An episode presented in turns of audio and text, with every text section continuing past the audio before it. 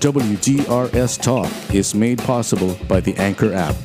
If you've never heard about Anchor, it's the easiest way to make a podcast. It's absolutely free and allows you to make your own podcast on your phone or on your computer. Anchor will also distribute your podcast on platforms like Spotify and Apple Podcasts. You can make money from your podcast as well without a minimum membership. It's all you need to make a podcast in one place. So go and download your Anchor app for free, or you can go to anchor.fm to get started today. You're listening to the Wolf's Den Radio Show. Talk. Hey, sisters and brothers, welcome to another episode of WDRS Talk, the Wolf's Den Radio Show Talk. This is your host, your brother from another mother, spreading cosmic love wherever I go. Wolf Hemora in your ears, in your minds, and in your souls. All right, how's everybody doing out there? Hope everybody's doing great. Um, even though uh, the world is in quite a mess right now, I hope your uh, personal lives, um, your individual adventures in life are doing good, and I hope everyone is well. I want to thank you very much uh, for joining me once again for another episode. This is episode 36, and I really appreciate all your support. Please spread the word to your friends and families who are interested in these kinds of stories. And uh, yeah, let's bring everybody together. All right, before we move on to the to interview, uh, I just want to go through some business first. Uh, please do subscribe to whatever channel you are listening to this podcast on. If you're on YouTube, please subscribe to the channel and also like, give the episode a like. And if you're on Spotify or Apple Podcasts, go ahead and like those pages as well. And that helps a lot with uh, the algorithms on the internet. And if you want to actually make a monetary uh, donation to the show, you can do that as well. You can just go to the Anchor app, Anchor, A N C H O R. It's an app. You download the app and you go to the WDRS Talk page, profile page, and there is a donate button there, or it, either donate or support just click on that uh, button and uh, you can actually support the show financially and any amount is welcome any amount is appreciated. You can give $1 $5 $10 $50 $100 whatever it is that you can spare to support the show then it is much appreciated. And uh, i've actually you can actually also be a monthly donor. I got a couple of monthly donors who uh, who are who are uh, very gracious enough to give a monthly donation to the show. I thank you very much, and I really appreciate it. So you can do that as well to show show your support. And uh, what else? Let's see. Yeah, the world is not quite right at the moment. There is a war going on between Russia and Ukraine, and it's very unfortunate for the Ukrainian people because uh, we all know who the aggressor here is, and uh, they are actually fighting back. And uh, I really wish them all the all the luck and, and, all the strength and perseverance that I can give them. Uh, and uh, a lot of people, a lot of civilians have died already. So let's just say a prayer for those people. and uh, let's let's say a prayer so that this war will end soon, you know, and uh, and uh, the aggressor put in his place. I mean, it's 2022. Oh, why are we still starting wars? I mean, this is. I mean, it's crazy. It's insane, and it's it's uncalled for. We have to we have to become we really have to become civilized human beings already. This is just too much. But anyway, um, please pray also for the people of Myanmar. They're going through a lot of violence there, a lot of oppression and suppression, and uh, and violence against uh, civilians. And uh, please pray for all the other places like Palestine and, and Yemen where people are being uh, uh, oppressed and their human rights are not uh, respected. So please say a prayer for all those people. Anyway, uh, aside from that, here in California, it is uh, the spring season is starting. All the flowers are starting to bloom again. Uh, it's still it's still chilly, um, but not as chilly as winters, and it's going to get warmer in the com- coming weeks, coming months. And wherever you are, stay cool if it's hot, stay warm if it's cold. And uh, all right, so here we go, episode 36. And my uh, guest for this episode is Vernon Go. And uh, for those of you who are not familiar with his name, he is the uh, person who started Pulp Magazine in the Philippines. And also, he started uh, Pulp SummerSlam in 2001 by accident, actually. And uh, as we all know, Pulp SummerSlam has evolved into this massive annual summer rock festival in the Philippines and is uh, very much world renowned and world respected because of all the foreign acts that uh, Vernon has uh, Vernon has managed to to bring to the Philippines.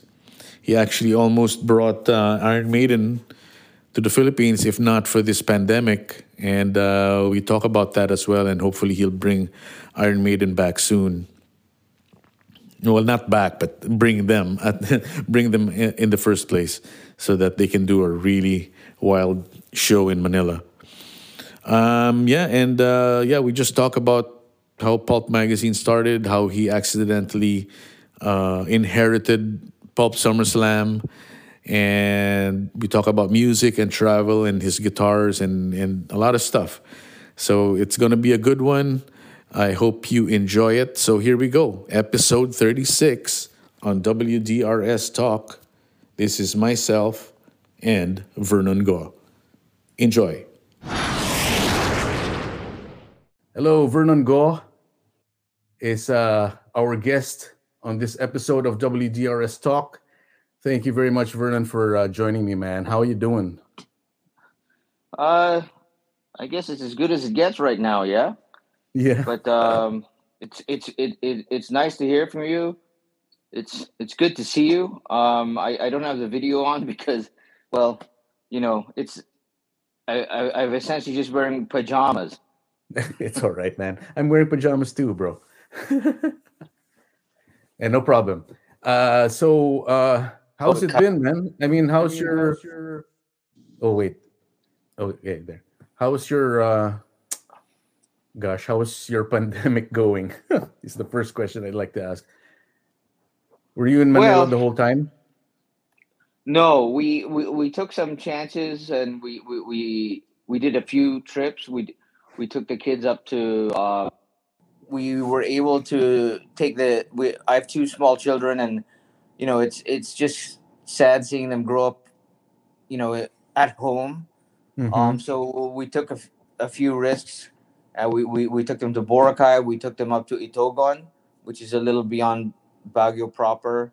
Um, mm-hmm. we, we, we took them to this this kind of camping site uh, in Cavite, and we we took them to this this uh, kind of vacation farm.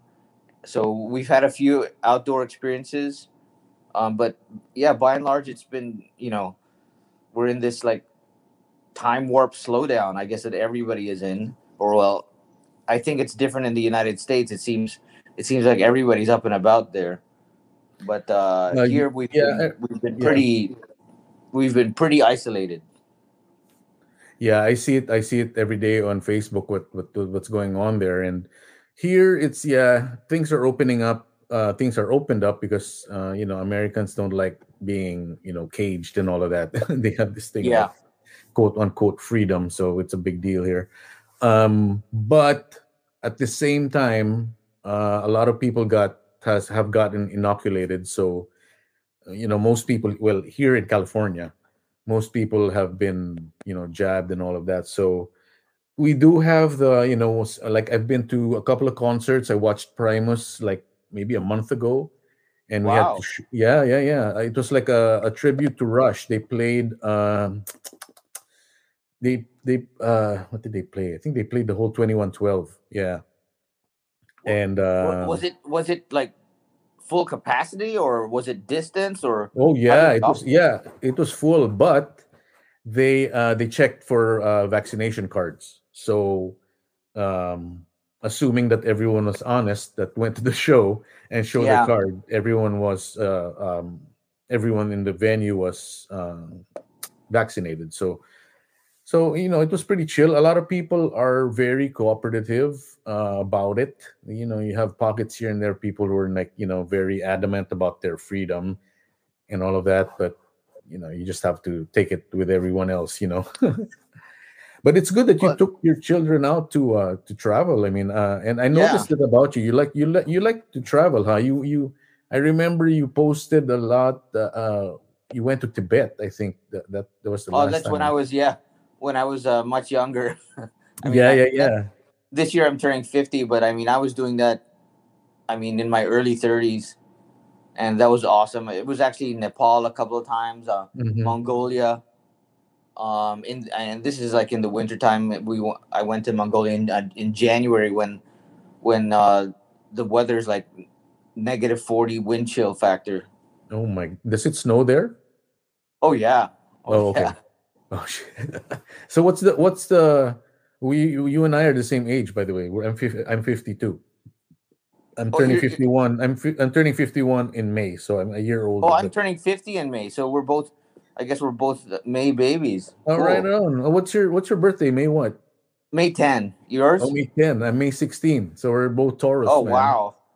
we're the same kind of people, Wow. man. Are you stubborn, dude?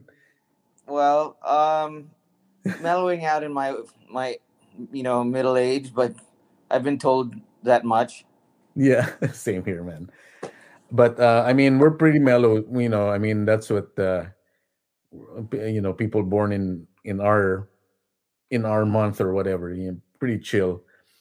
I I just what- wanted to ask you. You know, I was Hmm. speaking to um somebody from Singapore who who is quite knowledgeable about um you know the the the business environment in general, and she said, well, in Singapore because they're a small city state, their vaccination rate is like very very high. Like it's almost everybody is vaccinated Yeah. nine plus percent. But she said, in the states overall, the vaccination rate is quite low. it's actually it's actually 50%. So half of the country is and half Ah, of the that's country why- isn't. I guess that's why this Singaporean says it's quite low because in a first world country, fifty percent is low, uh, Yeah, especially well, since it's it's free yeah, there, right?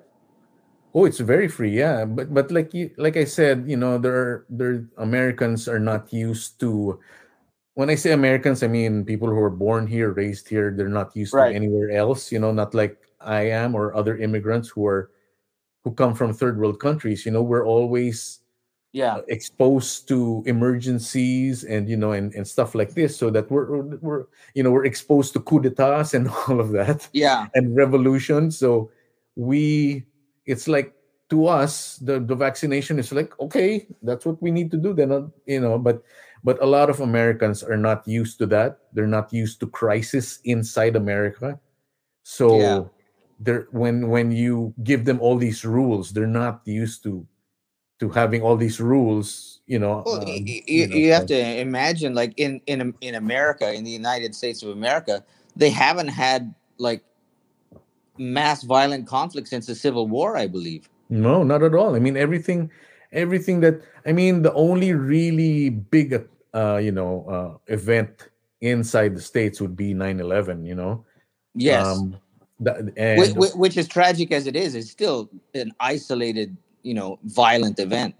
right, right, and and and you know, when people talk about it here, like especially comedians, you know, I watch stand-up comedy on TV, and then some of them they touch on 9-11 and uh, or in the news you know and they say okay yeah it united everybody for a while but then after Yeah. a couple of months everyone is back to their own back to their old racist ways or whatever you know bigoted boy. ways and with, with each other you know so yeah, it's it's uh this is my 20th year living here and it's uh Wow, has it, it been that long? It's Holy been that shit. it's been that long, dude.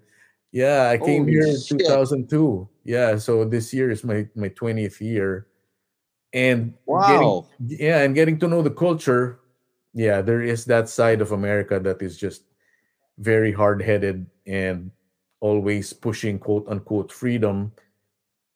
Right. Where, and then sometimes sometimes you just scratch your head because sometimes it doesn't add up. You know, they, they say freedom, freedom, freedom, and then you're like, well, yeah, you have freedom, but this is an this is a this is a pandemic. This is an emergency where we all need to band together, or else we're never gonna see the end of it. And of course, now what's happening is this Omicron thing is is kicking everybody's ass who hasn't been vaccinated and who have been vaccinated. And yeah. uh, but the ones who are getting the raw deal are the ones who are unvaxxed. So you know yeah i, I, I, I feel for them but, but, at the end of the day it's it's still their choice you know so you know I, I mean, if the if the science if the the science news is true that the unvaccinated are at greater risk and the the unvaccinated are where variants do somehow develop then mm-hmm. yeah it's a problem for everybody yeah and it's it, it, it's sad i mean I, I know somebody who lives there that who lost a family member and i believe that he he is not vaccinated for some reason. Wow. I mean, yeah, I mean, maybe during the, the the the beginning, the start of this whole thing, everyone was still didn't know what was going on. They didn't understand what was going on. Of course, people from the third world countries were like, "We know what's going on. Give me that. Uh-huh. We need that vaccine. We need that vaccine as soon as possible, man. Get it in me right away." but yeah. you know but but it's it's very complicated this this country is very complicated but you know you have to take the bad with the good and uh there's a lot we're, of good here too you know so. Well our household we're on our well we'll be we're, we've basically been boosted. So yeah. we, i've been boosted had, too yeah. We've had three jabs. So yeah. I mean we're doing what we can do. Yeah. So i want to i so what's this uh so you like traveling huh? Because I'm I like oh, traveling too.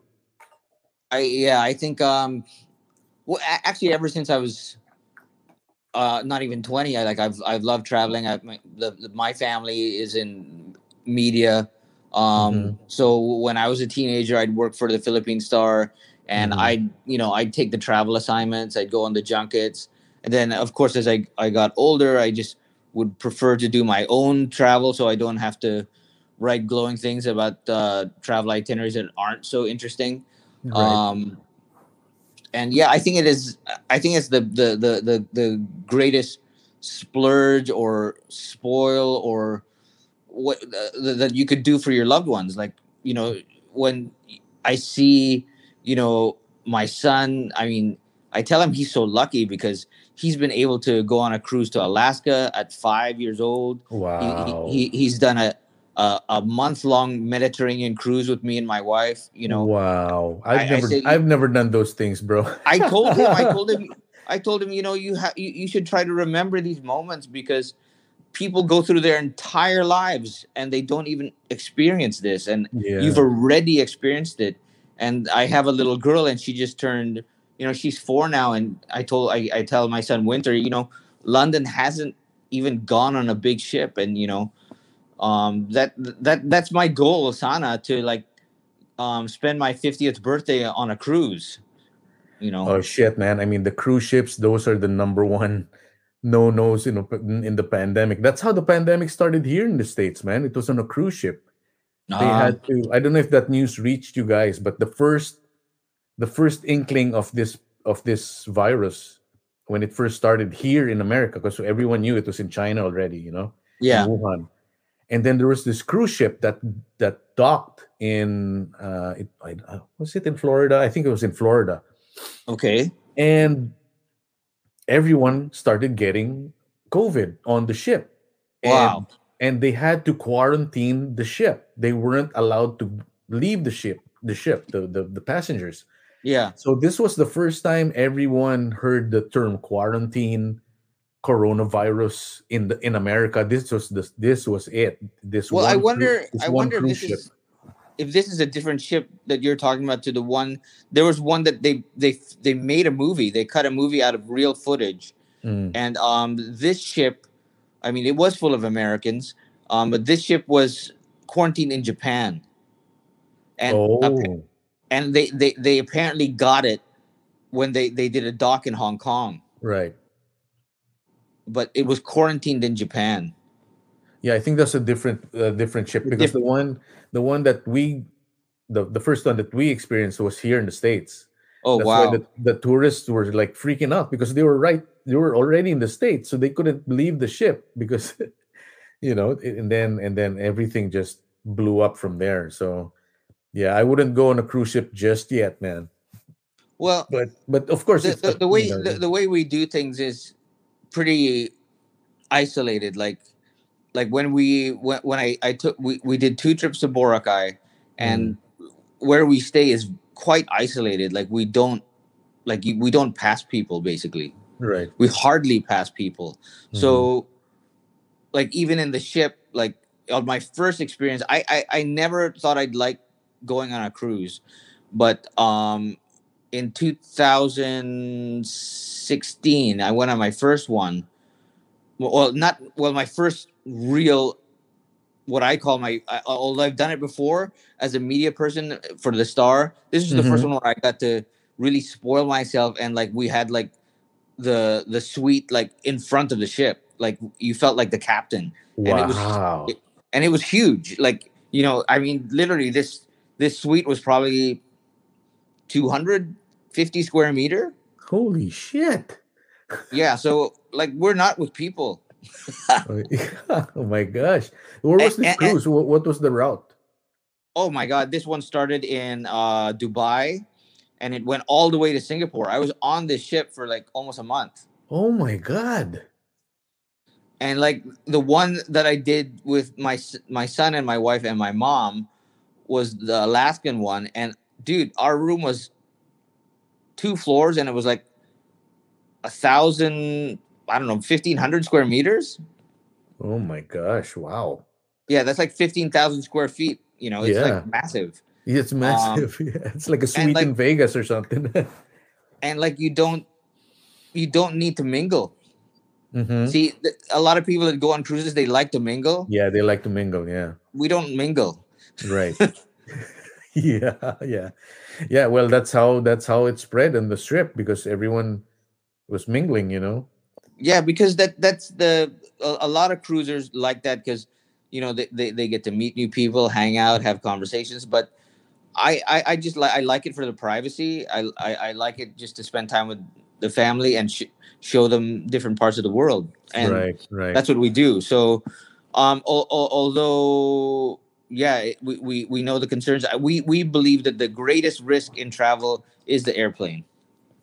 of course. Of course. Yes. Be- because even even if you're gonna spend on like like business class you know everything is contained in that you know plane Yeah. yeah. You're you're you're you're you are in the uh you're at the mercy of the plane. Uh, Yeah. The, the plane's condition, whatever it is, if it's in perfect condition or not, you know, you're at the mercy of that. Yep. Yeah. All right, man. So um, so I I I wanna I wanna because I just uh, like um, on this podcast, uh, the reason the people that I interview on these podcasts on this podcast are people that I actually like to talk to or have interest in. It, it's not just okay. I'm gonna get some someone famous just because they're famous. So these these these uh, the people that I interview have I have a meaningful experience with them, even if they didn't know it. So that's why I wanted to talk to you because uh, you have you have pretty much put the the fucking Philippines on the rock and roll world map, which is such a an amazing feat that didn't come overnight. You know, it didn't it did not come overnight because I was there in the first yeah the first mean- slam, dude. I Yeah. was there, man. And yeah uh, was yeah, That was you remember what year was that? 1980, uh, 1990.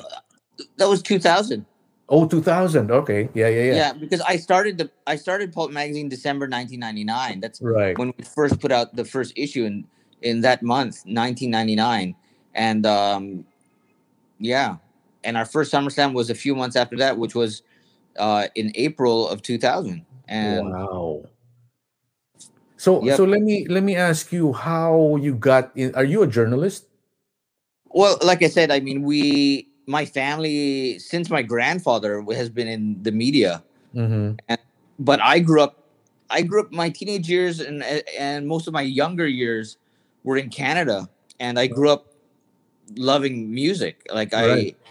I, I, uh, I remember one of my first cassettes was Machine Head, Deep Purple, of course, right? Oh, Nice. um and and i just rolled on from there i remember two of my first vinyl records was uh, like iron maiden's piece of mind uh and a live double album black sabbath's um uh, with ronnie james dio oh, live evil. live evil Yeah. Wow, man.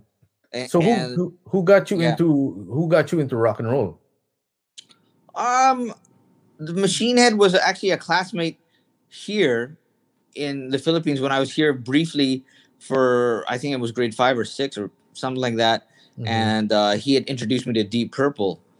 And um, but when I went back to Canada, I, I lived in Toronto, and um, I I was just I guess just the crowd of kids that were ha- I was hanging around. Everybody, you know, everybody who's cool is like listening Yeah. to rock and roll. yeah, you know. especially especially those times when we were in fifth grade. Yeah, it was all Yeah. rock and roll. Yeah, it's like you just you know you just be focused on putting on that that that record and dropping the needle and listening to the music come out. There was no there wasn't all this cell phone and social media distraction.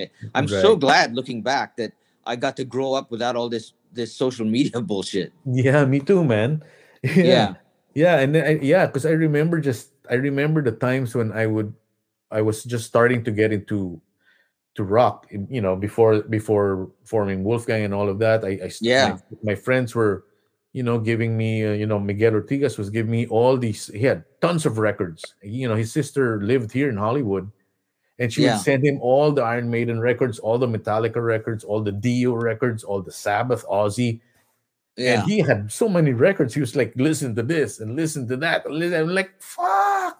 I was freaking out with all this music. Yeah, and and there was no distraction of social media whatsoever. So it was just you yeah and the music, you know? yeah and it was so meaningful like we you, you you'd memorize the lyrics I mean you know Mhm. it's yeah it, it was it, it was amazing growing experience um yeah Did- And and and and uh, you also play guitar. When did that start?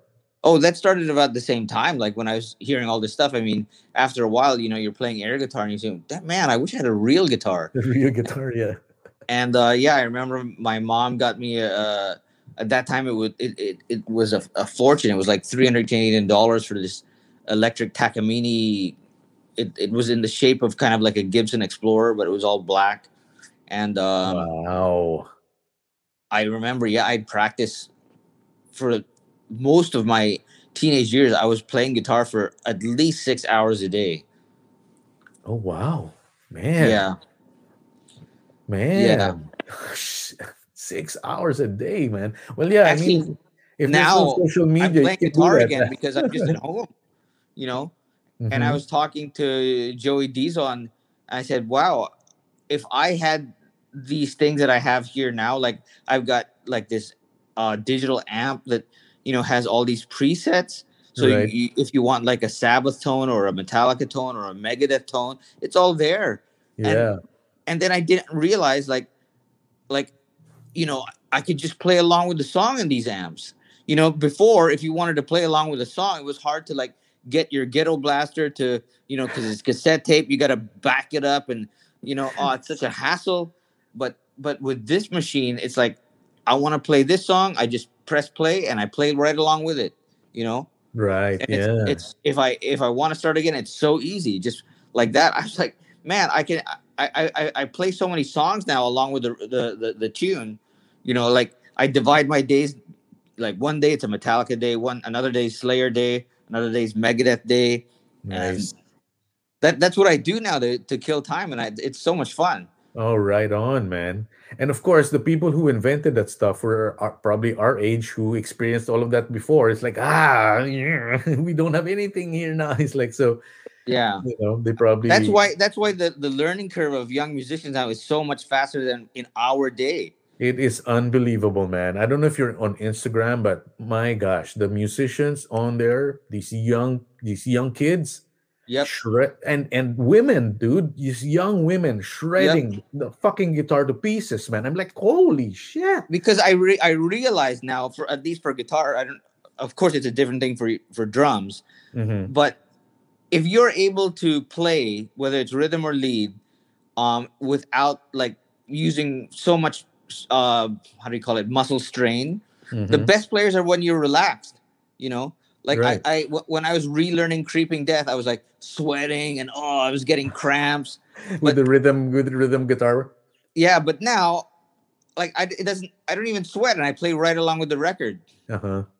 with the recording because you, you, that's what I I believe that you know before you think you hardly saw uh, like a female shredder because you know you you'd see all these guys like playing super fast but the guy the the the guys who really play super fast and they they they're, not really exerting that much effort sometimes Right. You know, right. they're- You know, they're- they're right. just- yeah. Yeah. they're they're they're like in a zone you know Mhm.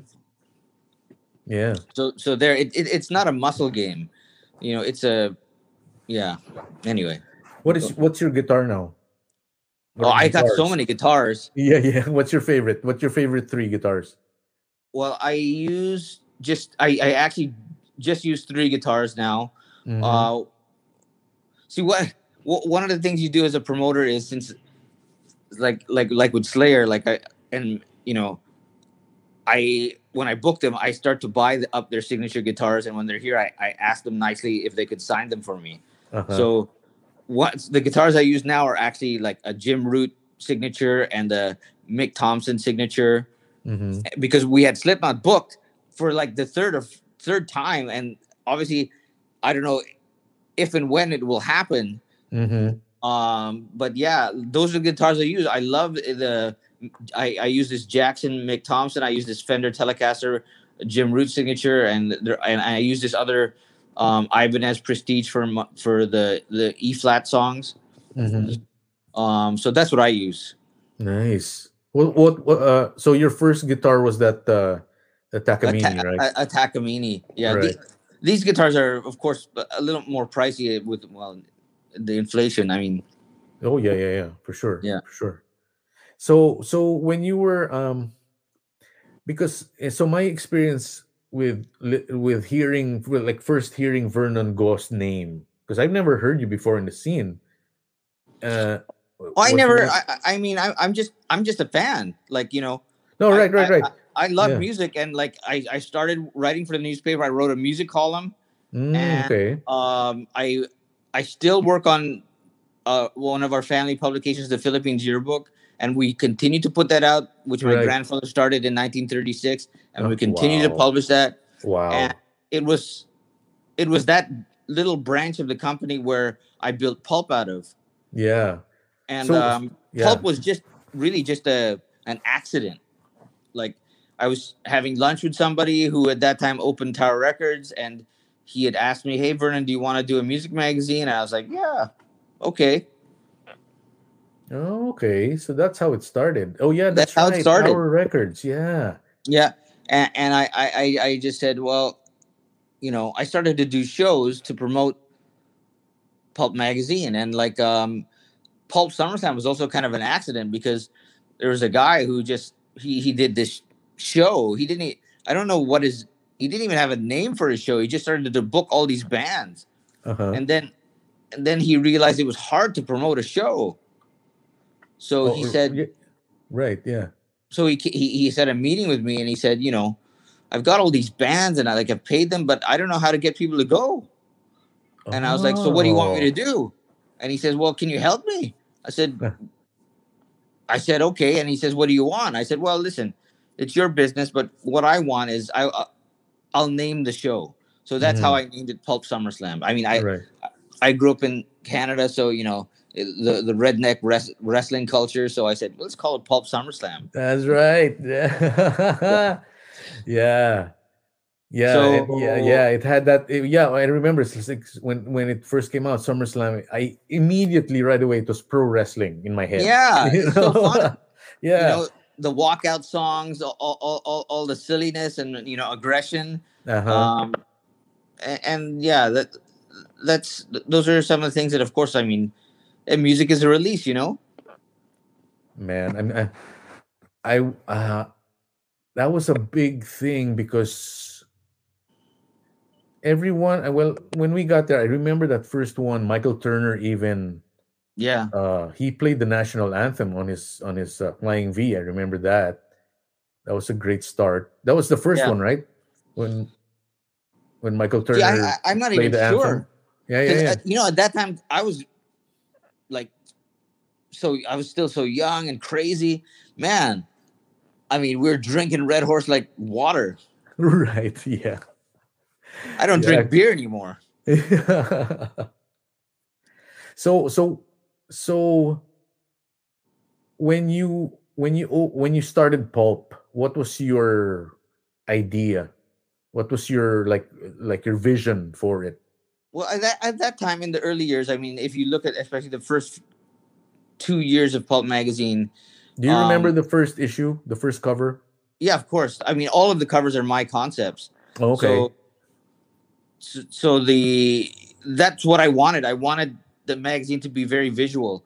I Mhm. wanted the images to be like just gonzo, crazy images as much Yeah. as possible. yeah So I, th- th- that's why I spent a lot of time talking to musicians, local musicians, and saying, you know, you know, can we do this? Can we do that? Can we show you in this other light? Because you know, all these, you one of one, one of my pet peeves with the local scene. And now that I look back, I'm so happy that I was able to um, promote and, and and publish stories about bands during that time, because I think the music was so well. I, I sound like an old guy, and I am, but I thought the I think the music was so much more vibrant and alive and free. You know, I'm not, I, I, I I'm not, I haven't seen stuff now that I think are is is awesome. no Um, but but like you know, Wolfgang, the Razorheads, yeah Razorback, um, Battery. I- That's just that was just my style. I liked Yeah. it, and, and I remember working with Michael with his cover. You know, like he'd carry the statue. oh yeah the the You the the mary statue yeah Yeah, because I was saying one of my pet peeves. is I just felt people didn't bands usually didn't want to dress up. Mhm. They they were all into like I'm just myself. I'm just myself. yeah but you yeah, forget. You have to forget. You're forgetting that. Hey, you remember the music that we grew up to. You know, Judas Priest, Kiss, Mhm. Iron Maiden, um, you know, Black Sabbath.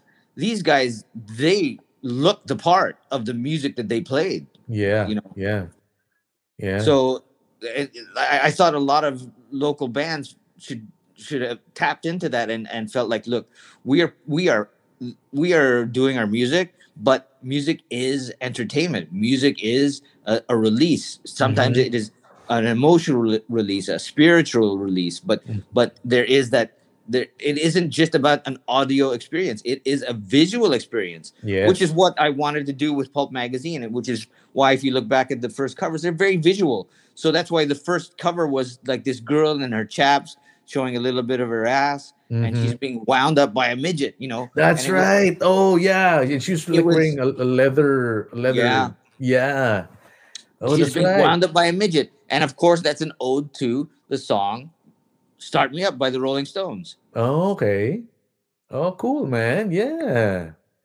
Wow. Yeah, Yeah, I remember now. I, I can picture that cover. Yeah, she had, she had really thick hair. I remember, and oh, we uh, teased it. Yeah, we had it teased Yeah, yeah, like she had that. teased hair. Yeah, yeah, yeah, yeah. that she was, a uh, she was a princess of Brunei. oh, really? Yeah, Wow. she's a very nice lady. yeah. Her name's Shauna.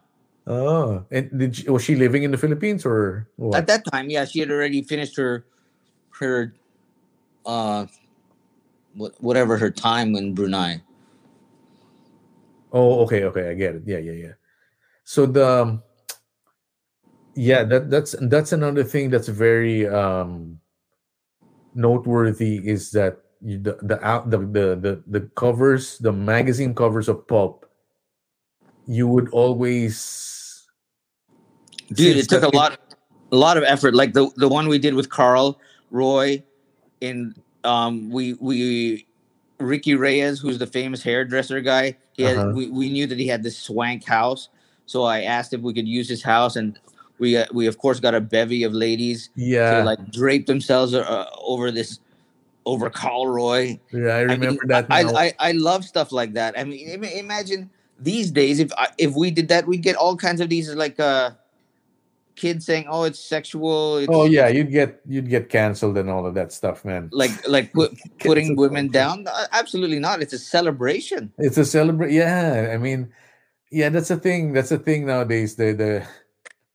I don't know. I mean, the younger generation nowadays they're very sheltered. So any The little woke, thing they're very or whatever. I don't know. yeah. But you know, I mean, I I the the being woke is fine, but going overboard with it is kind of annoying. You know, when Yeah. you're, when you're too much woke, it's like just like calm down, man. Calm down. We're not degrading women here. They, No, they weren't they weren't they're not slaves. They weren't forced to do that. You know, they're they're getting paid. You know, everyone's everyone's getting paid here. So no one's getting uh no one's getting exploited, you know. Yeah, it, it it's. I remember my younger staff did this recently, like a couple of years ago, maybe in the year before the pandemic. They did this cover with this band. I can't remember who, but they put uh, gr- uh one or two girls showing their legs, and it got so much hate. Like I, I, Oh, I looked at the picture uh, and I was like, man, I mean, I couldn't even, I couldn't even fantasize to that that picture. It's too, it's too tame. Yeah, or it's it just it's normal. It's like it's legs. Yeah, mean, it's legs. It's, but the- it's legs. We yeah. I mean, women have been flaunting their legs since the beginning of time, since the, Like- the fucking Garden of Eden, man. You know? well like, if you you see the stuff on instagram it's like that's like porn that's oh my, yeah, yeah, dude. I mean, if you go, go on Twitter, there's actual porn on Twitter. They, there's no holds barred on Twitter, man. yeah know, so, I, so- they're talking about Yeah, it's it's it's a weird thing that I think because social media is just coming at these young people from everywhere, just everywhere, just being bombarded by everything. They don't know they don't know how to react to it. yeah You know what I mean? They don't know how to oh, she's showing cle- too much cleavage. Oh, I'm getting offended. It's like, dude, relax. It's Yeah, they, they they they use this word object the woman. you know what I they mean? use this word objectified we objectified i mean Yeah, but the th- yeah, but the thing that they don't understand is that when you see a woman on a, in a magazine cover, she got her business done. She was paid, you know, she was paid. She got, you know, it was a business transaction. That's Yeah. that's what they don't understand. That that whole other side of it. It's like she wasn't being held at gunpoint to be in a bikini. You know what I mean? So just calm down. That's her choice. Yeah and i, I you know- remember uh, uh, of course a lot of them the i'm sure like all the models we worked with were happy with the photographs. I mean they were there we we we, we reviewed the image together. Mhm. and, and i'm sure like people would look back at that like let's say the, the the girls who participated in the karl roy photo and that's a part of history. That is a part of music of of, of you know philippine music history. You know it, will never Yeah. repeat Yeah, and you know, and then and then and then let's say let's say during the production of it, I mean, no one was, no one was, uh, you know, no one was uh, treating these women badly. You know, they were, you know, I'm. It's you know they're treated with respect because it's a business. You know, it's not. So there's that side of of of of it that they don't, that younger generations don't understand, and they're quick to judge. You know, Yeah. it's like if you see a swimsuit model on Sports Illustrated, yeah she got paid, man. She got paid big to be sexy on that cover. So don't don't worry about her. She's good, you know. I, and I think that the other important thing besides being paid is, I mean, they want she wanted like like she the our our imaginary she probably wanted to do that. I mean, Yes, it wasn't yes, just it- about the money, and Right, she was right, probably right. proud of that. So Right. why why take that away? Exactly. I mean, th- those covers are probably framed on their walls, you know, because Yeah. you know. Uh, but anyway, um, so and and and the, and, and another thing with the with the the covers of pulp i think it uh it broke barriers with regards to the conservative side of filipinos you know what i mean Oh yeah, we were coming up around the same time. Um, FHM started to publish the local FHM. uh-huh and So- maxim Yeah, well, Maxim was after, so Mhm. it was us first, and then FHM came out, and FHM would have a lot of you know th- there'd be people comparing us to FHM back back then, but you know we were still about music. I mean, we, Yeah. you, the, the the the ladies part was almost just because well, you know, sex, drugs, and rock and roll. I mean, it was part of the the the philosophical culture of music, at least to me. yeah Yeah. and it was all it was all artistic man i mean it's it's it's it's art you're not creating you know you're not creating smut you know it's it's well, art like I said, I mean, I, I didn't I didn't publish covers to be art, but I did publish covers to be evocative, to be Mhm. provocative, to Mhm. evoke some kind of emotion. right So if somebody sees it as art, fine. If somebody sees it as smut, fine. But what it did succeed in was it evoked a response. It, Right. it- you know, that's that was almost our goal.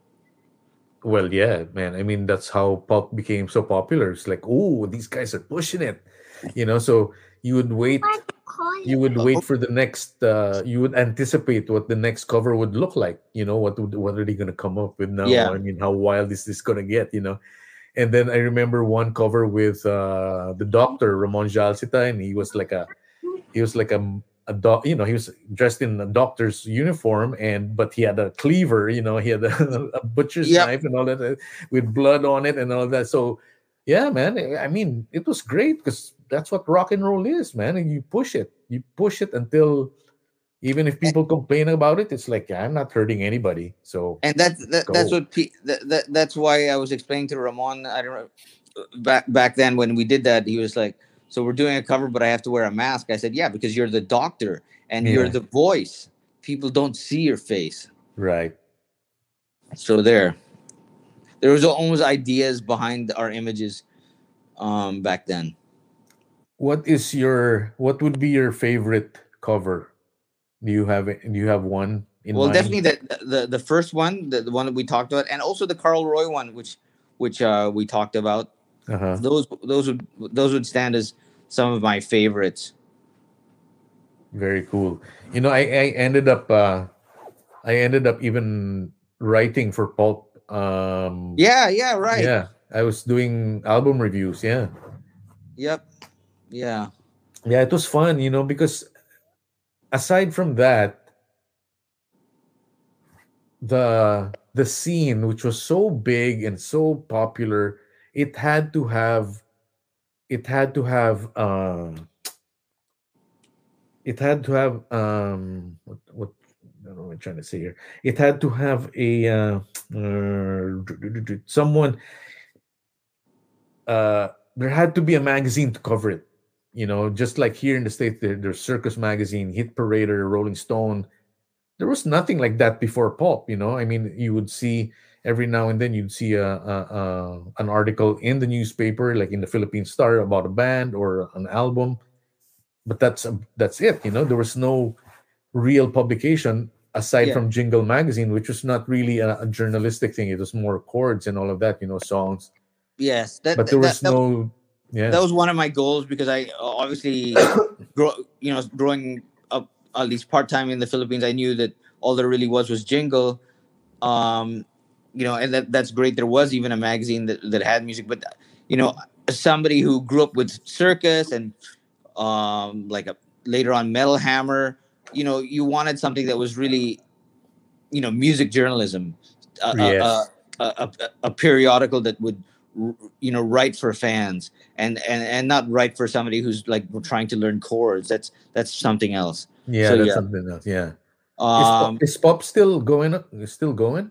we have our website but we haven't published since really the we haven't published a print magazine since the onset of the pandemic Oh, okay, right, right. um but yeah i mean i just we just published something uh, for Lean of Slapshock with this new project.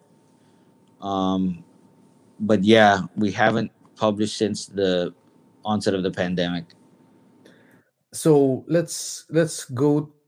Let's uh, switch over to SummerSlam and. Uh, when did you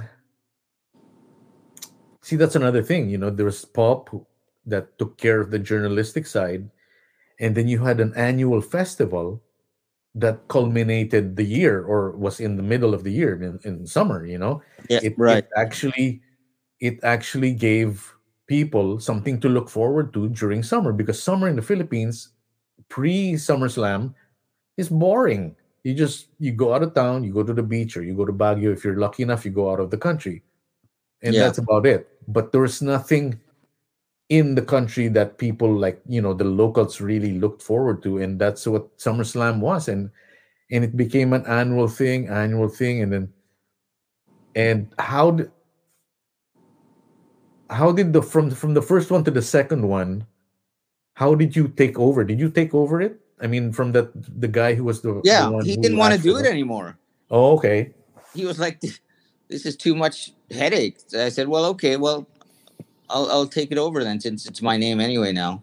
all right So, but but there were a couple of um like rationales behind continuing it, and and um one one had to do with my my belief that you know music is music is is music. Music isn't something that like we have we have pulp magazine we write about music but i mean that's only secondary music is an experience it, music is to be heard to be Uh-huh. performed to be enjoyed live you know that is the ultimate experience of music to be in the room in a, a big room a small room with a live band you know and, and and vibing and sharing that emotion. So that is the ultimate purpose i believe of music which is why pulp summerslam and then doing headline shows was so important and fun because it was you know that's why we do this. You know we want to be there. Yeah. You know, yeah. Um I mean, you're you you you you've you've touched already at least two generations of of Filipino rockers, or maybe three by now, of Well, of having eh, that that annual thing. You know, i yeah i would think so no it was probably be three generations because we didn't our last one was was with, with 2019 with slayer's final show in oh asia yeah, wow, and yeah i'm so glad we got to do that one because you know i'm still in touch with kerry king we just spoke a few days ago wow. How's how how is Kerry King? Is, is he a cool dude? He, he seems- super he- cool in, Yeah, in fact I mean, he, he looks intense, of course, but you know, like one of the guys people think uh, he has a bad reputation, but is really, really a nice guy. Is Yeah. Dave Mustaine. oh really? Wow. Yeah. He's super cool. Like it's Uh-huh. super smart. I mean, he has. Oh yeah, that that every yeah that that we know about Mustaine. He is a smart dude. Yeah. Um, eh, but but people don't see that he's really a nice guy. Like, you know, he's a family man. Um, you know, um, what what was I saying? Uh, yeah. I remember this one time Uh-huh. was at home and it was already a week or so after a, a show that I did, a SummerSlam show where Megadeth headline. I was Mhm. sitting on the couch and I got a call from an unknown number. I picked it up and it was Dave Mustaine. Oh my God, he called you. Yeah, he had my number, I guess, from the contract sheet. Uh huh. So so so what was that like? What what did he what did he want? I wanted to talk about like his beer. You know, Dave is a very astute businessman, so he was like selling me his beer. Like, you know, you should do Megadeth beer. You know, it, it's a it's called a Tout le Monde, and uh, I said I looked, I, I I sincerely looked into it, but it was just it was just too much for you know our business model to absorb. I mean, right, right. become a So- major beer importer. No. Oh, so he wanted you to open up a brewery in Manila and sell No, beer? it, it, Oh. no, to, to to import it because or to import it. it's a very specialized. You know, it's just like if you drink Guinness in Ireland and you drink Guinness in the Philippines, it's a different Guinness. Yeah. All right. Right. Yeah. Even if you import the actual product, it's still different because of the freshness of the water. Uh huh. And that's yeah. Yeah. Yeah. That's the. That's why when you, when you would, uh, I don't know when that this would happen. I, for, I forgot where we would find uh, early on in the states we would find San Miguel beer, pale pilsen, you know, and then we would look. It's like not. It wasn't made in the Philippines, and then Yeah. you take a sip and you're like, oh, it doesn't take like taste like the the beer. It- like it- it- it- Pilsen the it's different. Yeah. Yeah. Yeah. Yeah. Because the, the the main ingredient, the water, is different. It is different. Yeah. Yeah. Yeah, they may Right. follow the same formula, but the water, the, the, the base material is water, and when that is different, you know, there's a different taste. I'm Uh-huh. not I, like I don't drink beer at all anymore. I, I think the only time I drink beer is I found myself in Ireland and I could have a Guinness, a real Guinness Uh-huh. or a Kilkenny, but I would never look for beer. I don't drink beer at all anymore yeah. even yeah, if it, even if it's free. Like in, in when, when when we stay in Boracay, the, the the the place we we get they they give us free beer. I don't even drink one. Yeah. Uh-huh. So so um so uh from the sec so let's say okay so second pulp uh, se- second SummerSlam it's all Yeah, it was our operation already. it's already all complete uh, pulp and uh how how long is the preparation of that let's say uh usually it, it happens in may right did it A- happen in May? April. oh april, April. right right so Yeah. so when do you start uh planning for it Basically, after the first, after I finish one, I already have an idea of what I want to do for the next one. oh wow So for many years, as you probably remember, I mean, it was a full local lineup, like thirty bands, forty bands, fifty bands. Uh-huh. but there was a point when I realized, you know, I, I I'm getting tired of this, and Yeah. the, the the production isn't improving, yeah it, you know, yeah and- yeah yeah and I, I felt like you know I was I felt like we were just rushing all these sets. Like some bands they're playing three songs, four songs, five Right. songs. right It- it- you don't really. I mean, as a fan, I didn't get the point anymore. Like before, when you're young and you're full of energy and you just want to fucking keep the band playing until everybody's completely passed out. And we did that for so many years now. It, it got boring. So in the later years of SummerSlam, especially after the 9th and tenth, I started to book foreign lineups with with a minimal local support because I felt that was a better show. yeah who was the who was the first foreign act that you got in I think it was um it wasn't even a name band. It was a silly band called Jaggedy Ann. I mean, no, Jaggedy I shouldn't say they're silly. They were nice people. It was Uh-huh. a, a, gr- a girl band. uh-huh Um, but I think the first band of repute that I brought in to to be wait, part where was where was jaggedy ann from Las Vegas. oh wow They're a how, girl how band. did you how did you how did you connect with them their their manager was you know, we ended up drinking with them. We're still friends. Uh-huh. And uh, he said, I got this band and I want to do this promotion called Battle of the Bands. I was like, okay, let's do it. So we did his promotion and it was pretty successful. But uh, and we and then we put his previous year's winner on on the bill and on Pulp SummerSlam. And they were pretty girls, so they, they were a good contribution to our poster. right so- right So there. And um after that, the first band I would say that was of, of great repute that we booked on there was uh, Death Angel. oh that's right what year was that Jeez, I you know I have to check, but I they were and they were still all filipino at that time right yeah I would Yeah. they they they they re they rebuilt their original lineup because of this booking. Like oh wow the only one that didn't participate was Gus Pepa. who is the bassist right No, the guitar player, the Dennis Dennis Pepa is the bass player. oh okay okay okay right right right But but uh I think that was 2007. uh-huh Yeah. 2006 was Jaggedy and 2007 was Death Angel. Um, we, we called that Seven Deadly Sins. it's amazing that uh you know, let's say from from that time until maybe two years ago when Death Angel got nominated for a Grammy. Yeah. Can you imagine that? Can you Yeah. imagine that? A fucking Death Angel got nominated for a Grammy. I mean, after all these years, they finally Yeah. got, you know, got what they're due. I mean, that's a big thing. Even if you don't win, you that's a Grammy. You know, you're you're mentioned in in. They have to mention your name on uh on uh CBS. you know, in front of the whole the whole Yeah. country. Yeah, You know, that is so- that, that is good. Yeah. I, I, and of course, I as a, a lover of heavy metal, I wish they would give them more respect. Uh huh. But you know, it's the world.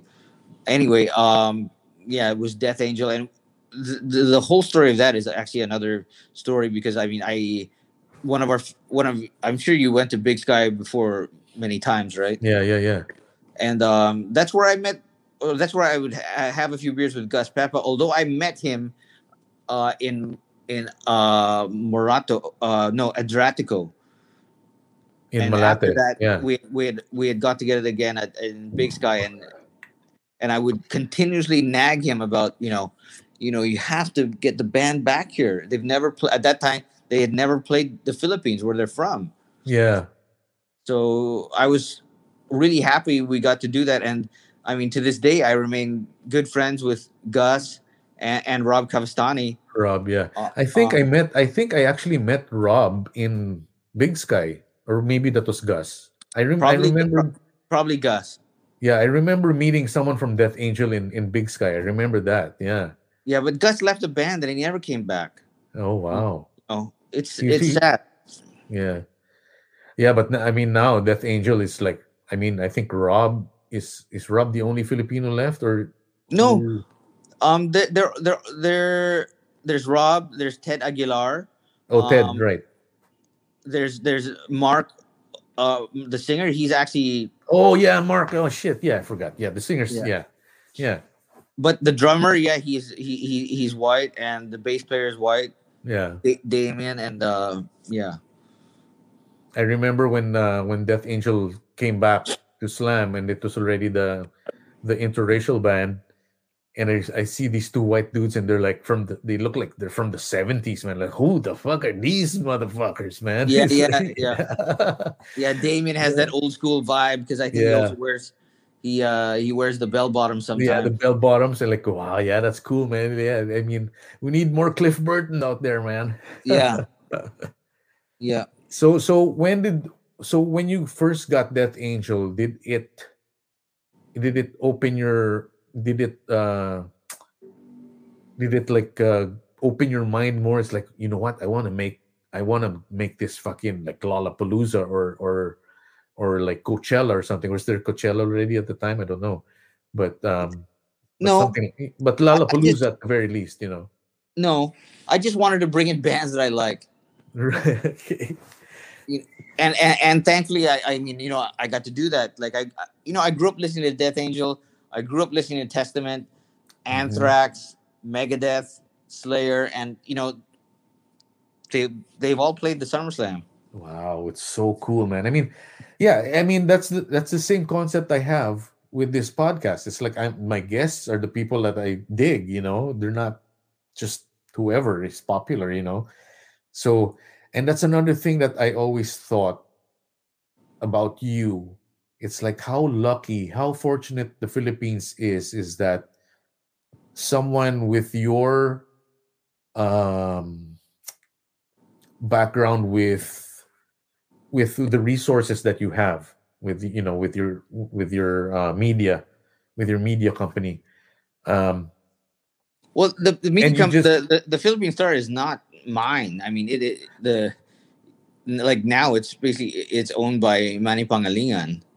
uh-huh no but i mean i mean but but you had you had a lot of resources to to pull this thing off you know to pull pulp off to pull SummerSlam off and uh, i feel i always think that how lucky the philippines is that you actually liked this kind of music and that you were passionate so uh, you were you were so passionate about it that you're like you know what we're gonna do this i'm gonna bring these bands in and play with the local dudes and it's gonna be a really good time every summer You well, know, I, I, it- I'm I'm equally, or perhaps even more so, lucky that I'm not alone here. That that the uh, in, as a person that loves heavy music, right. um, I, I think one of the things that I uh, um, as SummerSlam progressed that I espoused was to continue to try to elevate the production of the show, so Uh-huh. that you know the ticket prices did go up, but I mean Oh come on! I mean, that's nothing, man.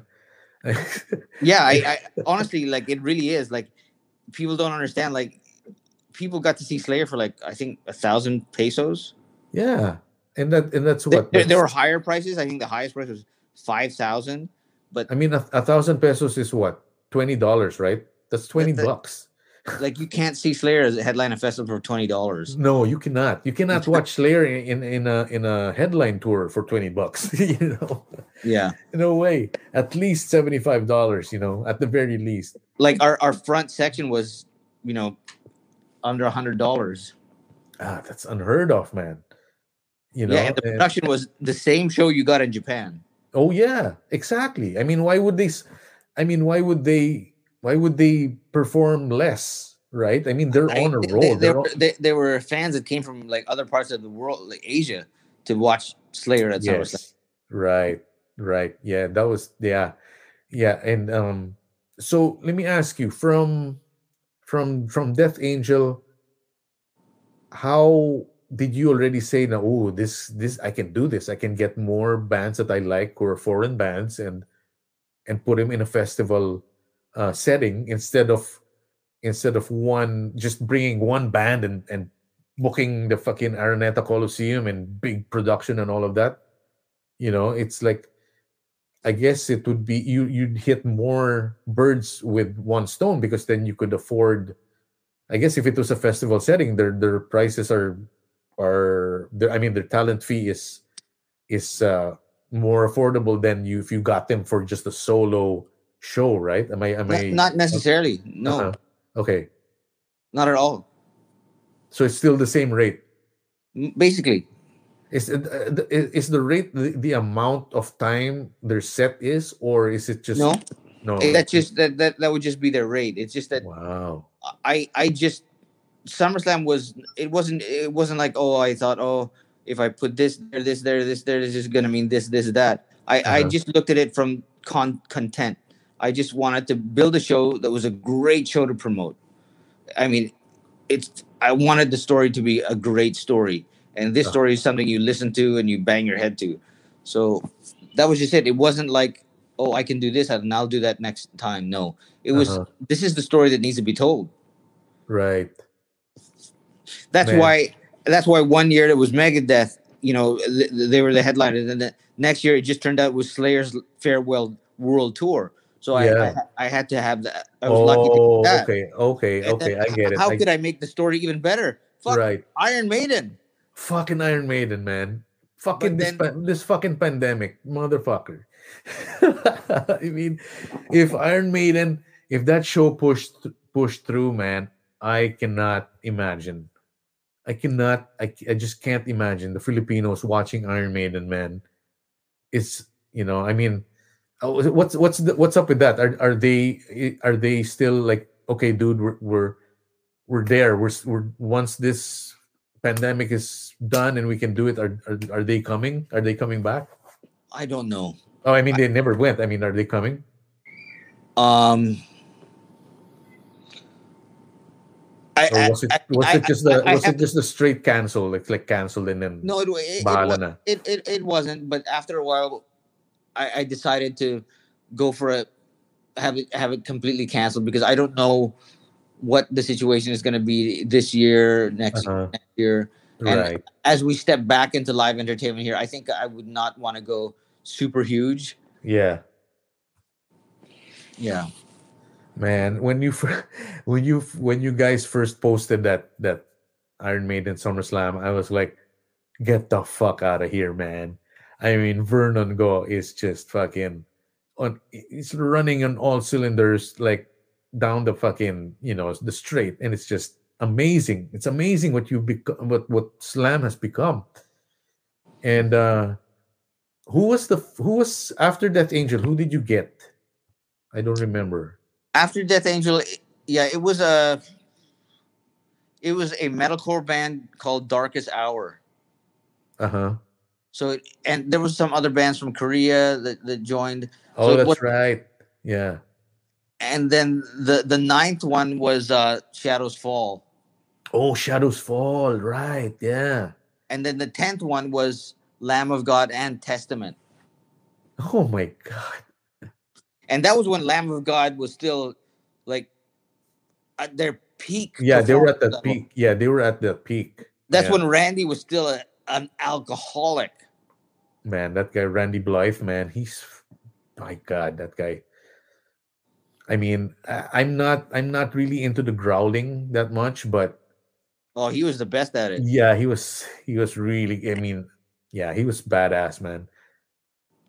And then shadows fall the singer of shadows fall with those dread with those locks man it's like damn yeah i remember i remember that. Yeah those those those, those were the 2000s because shadows fall uh shadows fall uh lamb of god they were all big here man. They were Yeah. big here. They were doing um ozzfest. They were headlining headlining ozzfest here. Yeah. and, uh, and that's another thing. It's like when i would think about it because i would i would go to ozzfest you know i i saw i saw black sabbath twice in ozzfest. I saw black sabbath and iron maiden and judas priest in ozzfest. And i'm like and i would think about it it's like you know what we're doing it we're, vernon's doing the same thing in in manila. It's a smaller scale yes but it's the same concept it's the same passion for for that kind of music. And I was, I was really really proud that and of course now SummerSlam is is regarded as one of the one of the best festivals of the world I mean music festivals you know up Yeah, we, we, we actually ranked in Festival 200, yes. which is an international ranking of festivals. We're the only Philippine music festival that's ever ranked in that in that list. yeah and you deserve it man because you were bring, you're bringing these bands to Southeast Asia where I don't think any other country would have had the I mean, uh, I would. I don't want to say balls, but yeah, they wouldn't have the balls to even think that Slayer. Yeah, why not, man? Fucking Megadeth. I mean, Megadeth. I mean, can you? I just can't. I just can't. I just can't imagine the Filipinos who grew up on Megadeth, and they finally see Dave Mustaine there in all his glory and singing, you know, "Hello, me," and right in front of their eyes. I mean, it just. It's just amazing to think that Yeah. the Filipinos could experience it, you know. Yeah, yeah. So, um, what uh, what's next? What what what what do you what's in your mind now? I mean, what are you what are you waiting for? What are you waiting to do once this pandemic is finally we're we're, we're, finally free to be to do what we we want? You know, what's what's in your mind? What do you want to do? Well, we actually uh, have some show bookings for um toward the end of this year and in in January, at lea- for for metal and for rock, um, and uh, I I mean also al- also our, you know, my wife is very, um, how shall I say, she's she's basically the the, the K-pop queen, so. Oh, that's right. Yeah, that's right. You and and you also had uh you also had a run of bands who were not metal, you know, for like a the younger Well- generation, right? Well, you know, we we we brought in Kelly Clarkson, we brought in Cyndi Lauper, Uh-huh. um, we brought in Metric. Right. Uh, we, we did a bunch of bands that are not metal or even rock. what, um, what- for rock, that- I mean, we, we brought your- in Aerosmith. I mean, that was one of my Oh, you brought in Aerosmith. Oh, okay. Wow. yeah. So what was that? I mean the the the other side was that your idea or was that your wife's idea? What other side? The other bands, the, the non-metal bands that you Well- started to bring in. Well, um, Kelly Clarkson was because at that time I was courting Happy, who became my wife, Uh-huh. and Kelly was her all-time favorite artist. So when somebody- Oh. somebody was, you know, offering it to me, I said, okay. And Ah, I, bogey points. yeah, I just had too much to promote it, but I didn't care because I went and I, I negotiated with Kelly, in person to help me propose to my wife. Oh, really? Yeah. Wow. So how did that go? Can you tell us? Yeah, of course. I mean, basically, we just made it part of the show. So, I I I, uh, I, I said, well, you know, we we did a video presentation and it became part of the show on the on the the, the left and right IMAGs, and it was basically you know, um, Oh, sorry. Where was this? Was it in Ar- the Ar- Araneta? Coliseum. Okay. So basically, I, I I had my team put together a short video that that would play during the bridge of the song "My Life Would Suck Without You," which was her encore. Uh huh. and uh, it was basically you know uh, dear's happy you know my life would suck without you will you marry me Where were you? Where was this happening? We're, we're there in, uh, in the front of the stage and um, kelly was like directing everybody to look up at the screens during the bridge and then she she came down and said so what do you say and she g- gives her the mic Oh my god, dude! So you proposed in a fucking packed Araneta Coliseum? yeah the pressure for her, man. oh my god, yeah It- uh, man, that was a really. That's. I mean, but that's her favorite artist you know yeah, I yeah, mean, yeah, yeah, yeah. she Yeah. she she got to have dinner with her um she took her to the back to the air, airport that kind of stuff Uh huh. Oh man, that was exciting, dude. yeah yeah, yeah, man. so Like, you have uh, all these. It's it's it's. I mean, cyndi See, lauper is- too cyndi lauper is one of um happy's favorite artists and you know i i mean you and i i mean growing up uh, at, at, uh, at the age we are oh I mean, yeah, Cyndi Lauper is a- she's an icon man Yeah. like so i was like okay let's book her too i mean we we we book people that artists that we like so it's it yeah Yeah, it's great because it's not. It's. I mean, Cyndi Lauper. It's like, well, Cyndi Lauper. You know. I mean, why, diba? But but I mean, the simple reason is that because you're you, you like you like her. You want you want you know, you want to promote your favorite favorite artist. You want to put the A- a- concert for them. and you know. and seriously like you know the hard thing about this business is sometimes you have friends asking for free tickets and Yeah. um i'm i'm like well you know the show is for sale i mean it's one thing to like commit to an artist to pay an artist fee and then you just kind of have to hope that you know it works out financially i mean right. So yeah i've i've, I've lost some friends who were who just weren't happy anymore that i didn't give them free tickets. But you know they, they don't understand like your your few thousand pesos um is is is just it may be a lot of money for you but it's i mean this is show business. We're talking you know many zeros Yeah, and you're, and you it, these are not slouches. This is Cyndi Lauper you're watching. Yeah. and this is not. I- it's not the the neighborhood, you know, singer. You know. No. yeah. no So yeah. I mean, and a thousand pesos. Come on, that's twenty dollars, dude. I oh, mean, oh no no cyndi lauper tickets were not a thousand pesos maybe Oh. maybe the, the general admission but i mean this person was asking for you know vip tickets Oh yeah. Well, you know, I mean, you you realize that if they if your if their friendship to you is based on free tickets, then then you don't have a friendship. you know. Yeah. Yeah. Man, um, so how about how about on the how about on the so do you uh can you divulge names for concerts coming up in the uh, in the end of the year? Well, towards the fourth quarter of 2022, I mean, this was a, a show that we've already promoted, and actually, it's technically sold out. It's a it's a it's a young rock band though called Boys Like Girls. I mean, they're not they're not new anymore, but um, that one it should still go through. Um, the one in January I can't divulge because they are still deciding on the date. Is But it it's, a, a, it's a metal band. it's a metal band? Is it okay? Just give me some clues. Is it an old school or new school? I'm not gonna guess. I'm just I'm just wondering. Uh, I wouldn't say it's it's it's definitely not old school like like um like Judas Priest. Right. It's not new school either. I would say that they were fame really famous 90s in the 90s. Oh, okay. and it- and, and and their fame continues today. Although I would say their peak was '90s, uh, first decade 2000. So they're they're I, I wouldn't call that new, Right. Not not old. And, And you're, the- and you're I- a fan. I- you're a fan of this band. no, No. Okay. no, it's not my style, but I like them.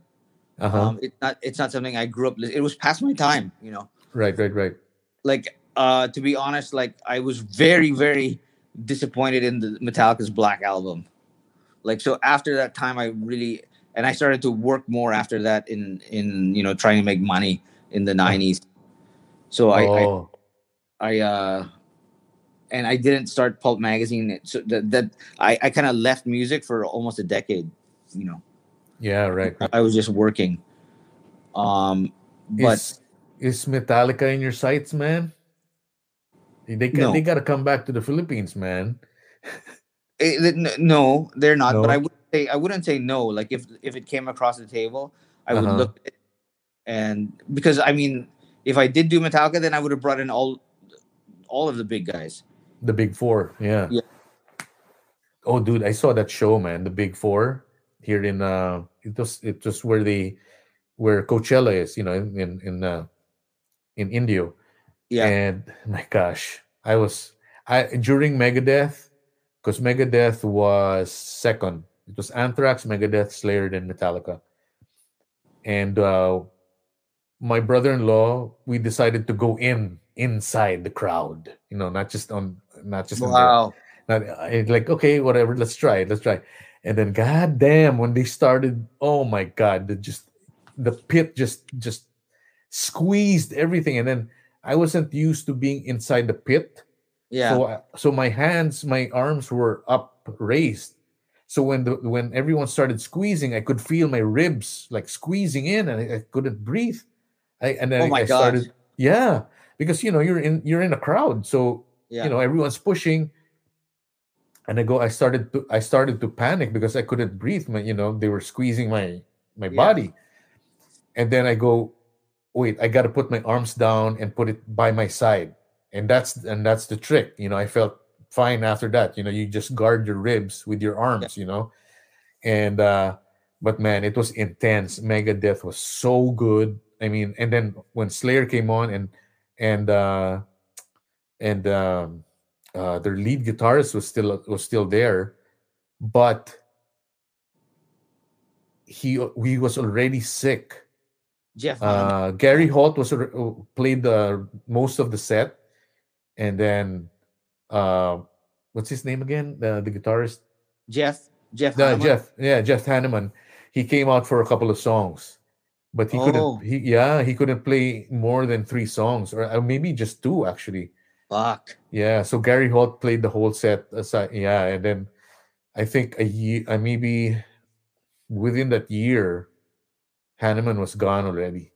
You know, Oh, that's sad. yeah, it was sad. You know, yeah, because everyone knew about his condition at the show. By that time, everyone knew, so everyone was like, "Okay, uh, Gary Holt's playing fine." And then when he came out, everyone just freaked out. It's like everyone just freaked, man.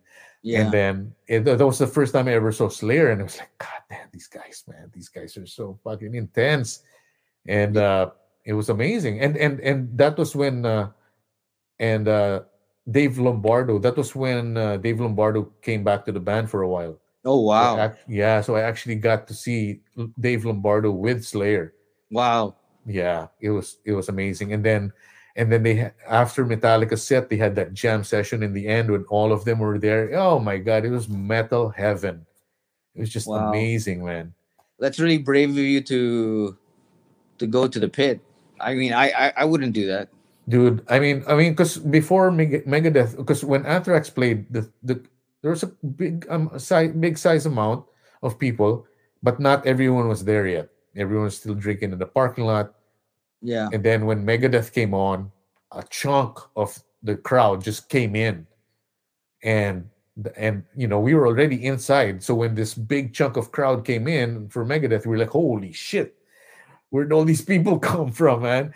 And then uh, and then of course after that, Slayer and then Metallica. And it was funny because when Metallica came on, you could just stand. You could not take a step backward, forward to the side. It was so full of people, and uh, we were just standing there waiting for the waiting for the band to come on. And then I had a couple of joints in my pocket, but I didn't have a lighter, so it was funny. And then uh, some guy, maybe you know, in the in the vicinity, said, "Anybody have any joints, man?" And I go, "I got a joint, but I don't got a lighter." And then when when they said they don't have a lighter, like five lighters came up with you know with the flame on. yeah, I was like, "Oh shit, okay, okay." So I had, I think I had two or three joints. I kept one for myself, but the two other lit it up, and it's like everyone just spread this shit around, man. Just spread it, you know, and then we'll all get high before Metallica starts. And it was great, man. It was just fucking great. And then when they do Creeping Death and then they do the Die chant, oh man, Yeah, it's that's awesome. amazing. I love that song. Yeah, yeah, Creeping Death. Yeah, that's my. I think that would be my favorite Metallica song, just for everything, the music, the lyrics, especially the lyrics. You know. Yeah. Yeah. Um. Okay, so before we end, I just wanted to ask you, like, uh, what are you listening to right now aside from those the usual suspects? What are your what? Are, what's your what's your thing nowadays, music wise? Um. Hmm. I listen to Kenny Rogers. Really, the Gambler. Yeah, I love that song. I I listen to Schubert, Mozart, Beethoven, Bach. Nice, nice. I, Yeah, I, I, like I like uh, classical music too, man. Billie Holiday. Um. Du- Mm. uh. I listen to shit. I listen to Southern rock. I don't know. I get this weird kind of hillbilly vibe. right, like like what's Lynyrd Skynyrd and it's Yeah. Allman Brothers like that. recently I, I went back and started to search for you know just just during this pandemic I, I discovered spotify i didn't realize it was so easy and so i you know look for the old songs that i like like lick it up Right. uh looks that kill by motley crue Uh huh. um yeah it's weird i i, I love I, I found all these like you know metal love song lists i like all that Yeah. cheesy shit um yeah that's what i that, that's what i listen to That's cool, man. You know that that would be another cool idea if you got like 80s metal bands, you know, like uh like um uh what would they say? oh well Are you you, know are you are you into Def Leppard? Did you ever get into Def Leppard? oh yeah i love def leppard Yeah, cool, man. I love Def Leppard too. Yeah. they were offered to me but they wanted to do the show on all saints day here and i was like no i can't do that yeah. No one's gonna go.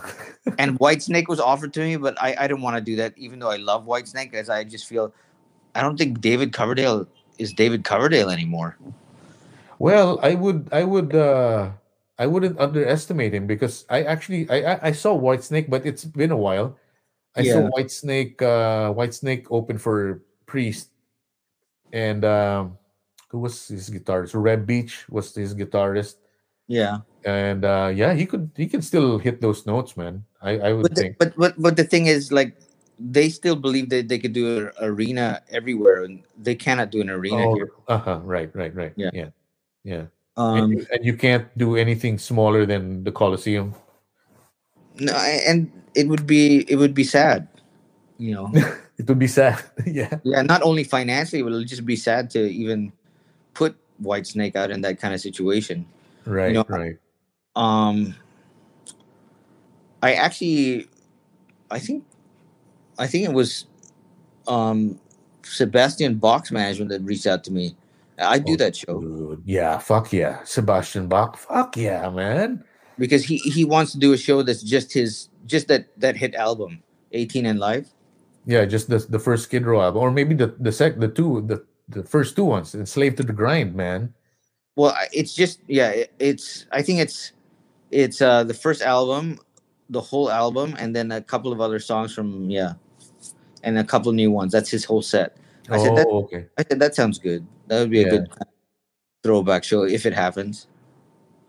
Man, it's exciting. I mean, with some someone in your position, you have these uh Oh man, if I was in your position, I'd be like like a kid in a candy store. It's like, hmm, let's get maybe let's do Tesla and Skid Row and Def Leppard in one show. Hmm, I think I can, you know, it's like it's so much fun, dude.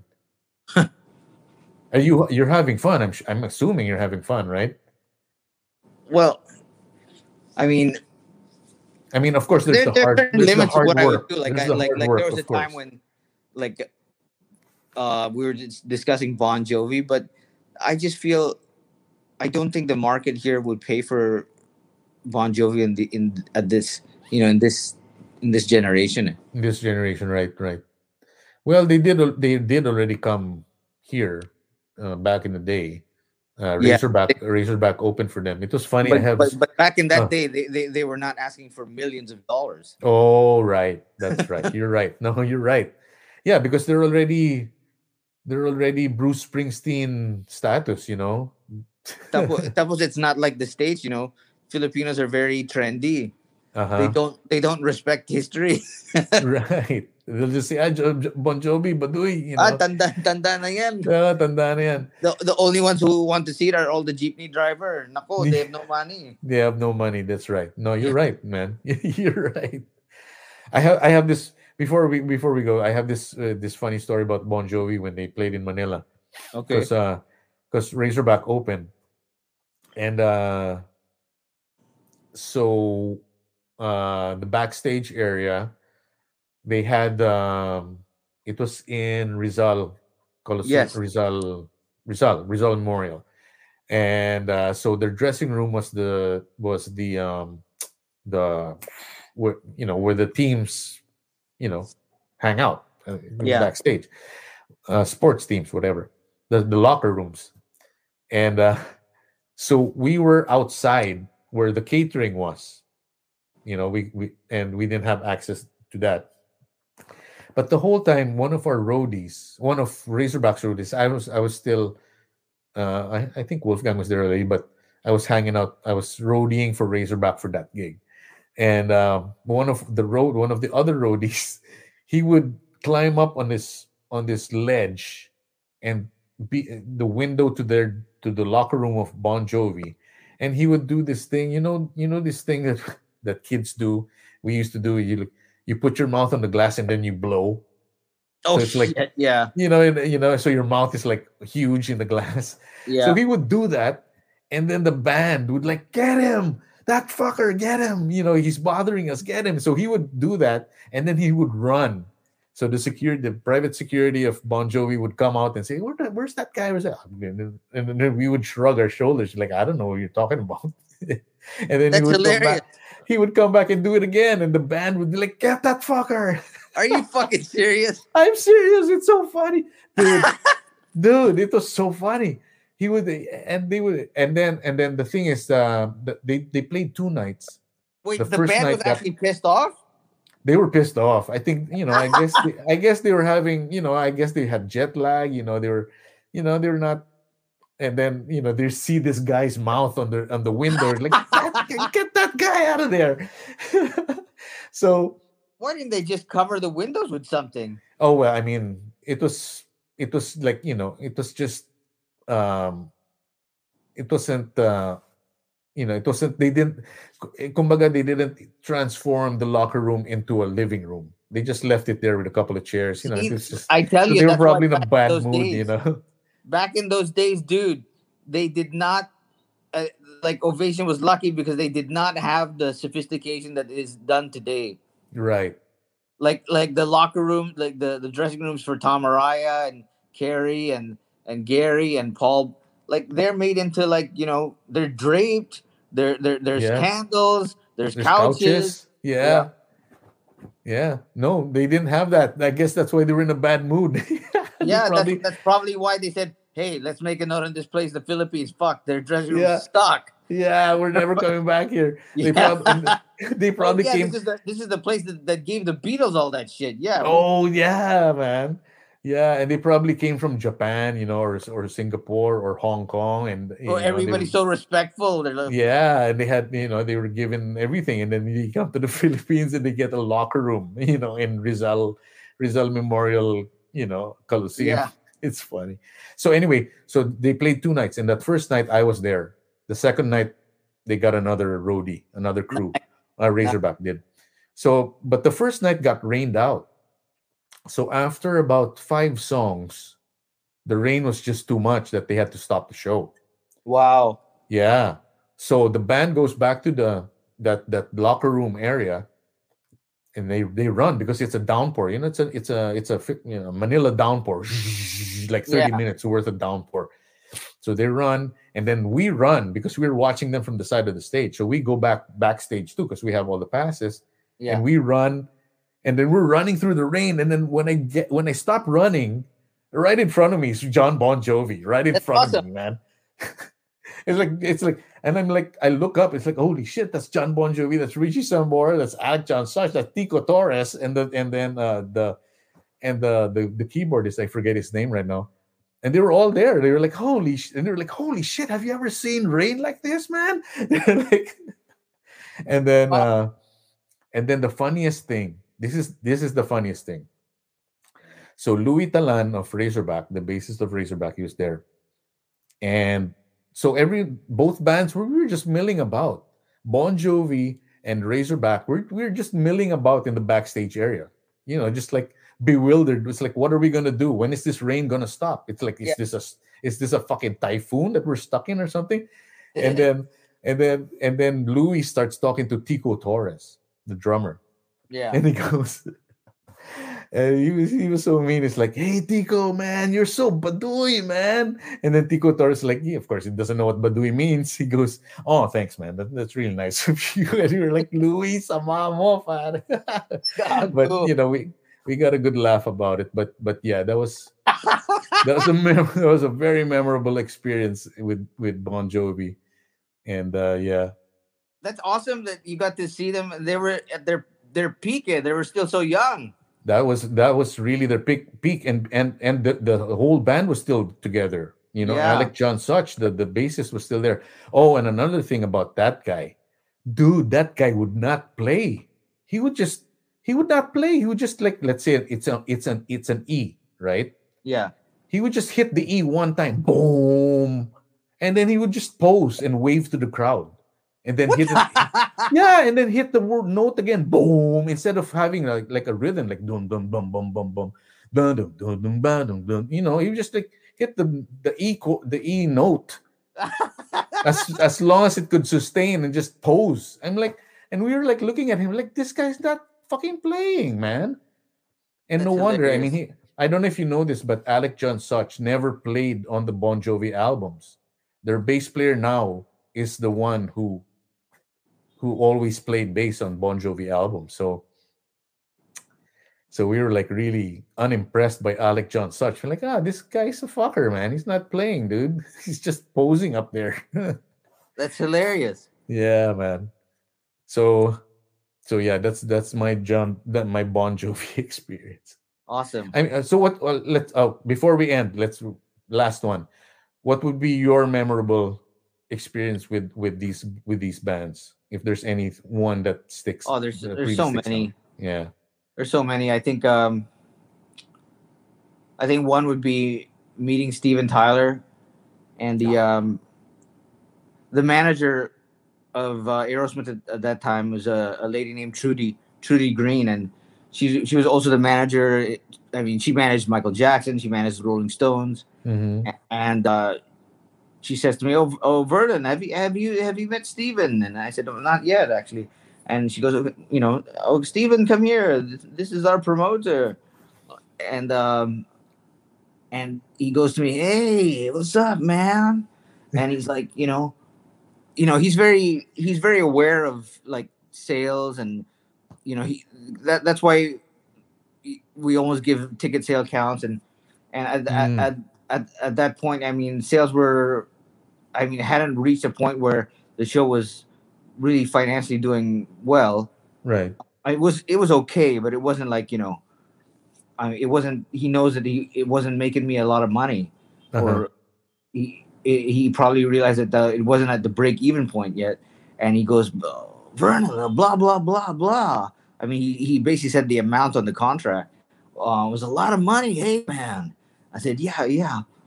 Yes, yes, yes, sir, it is. And he and he goes, well, you know what it's all about. And I said, uh, no, sir, what's it about?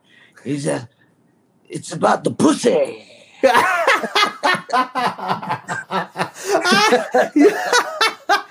that's the way he said it. Yeah, Oh my god, that's hilarious, dude. yeah. And I said, yeah, okay. oh my god, it's about the pussy. Yeah. Yeah, and Well, mind you, he's- he had a very attractive uh, female trainer that traveled. oh traveled. come on, I, I can I can just imagine, you know. Yeah. And he's not he's not lying, you know. He's not lying. Yeah. He's not lying, man. So anyway, Vernon Vernon Go, thanks very much, man. Thanks for your time, dude. I, I really Yeah. appreciate it, man. It's nice to see you and talk to you. Yeah, you too, man. And and good luck with everything and and bring Iron Maiden back. I mean, bring Iron Maiden and bring Metallica back and shit, bring all these cool bands because man, you are the you the you the man. You the man. You're putting the Philippines has nothing else going for it except what you're doing for it, man. So continue what you do. And uh we're, we are very grateful for what you've done over the years since SummerSlam 1 until now. So thank you, man. All right. Well, hey, thanks, Wolf, and uh, you stay safe out there. All right. I'll see you soon, bro. All right. Take care. All right. Thanks. Bye. Bye bye.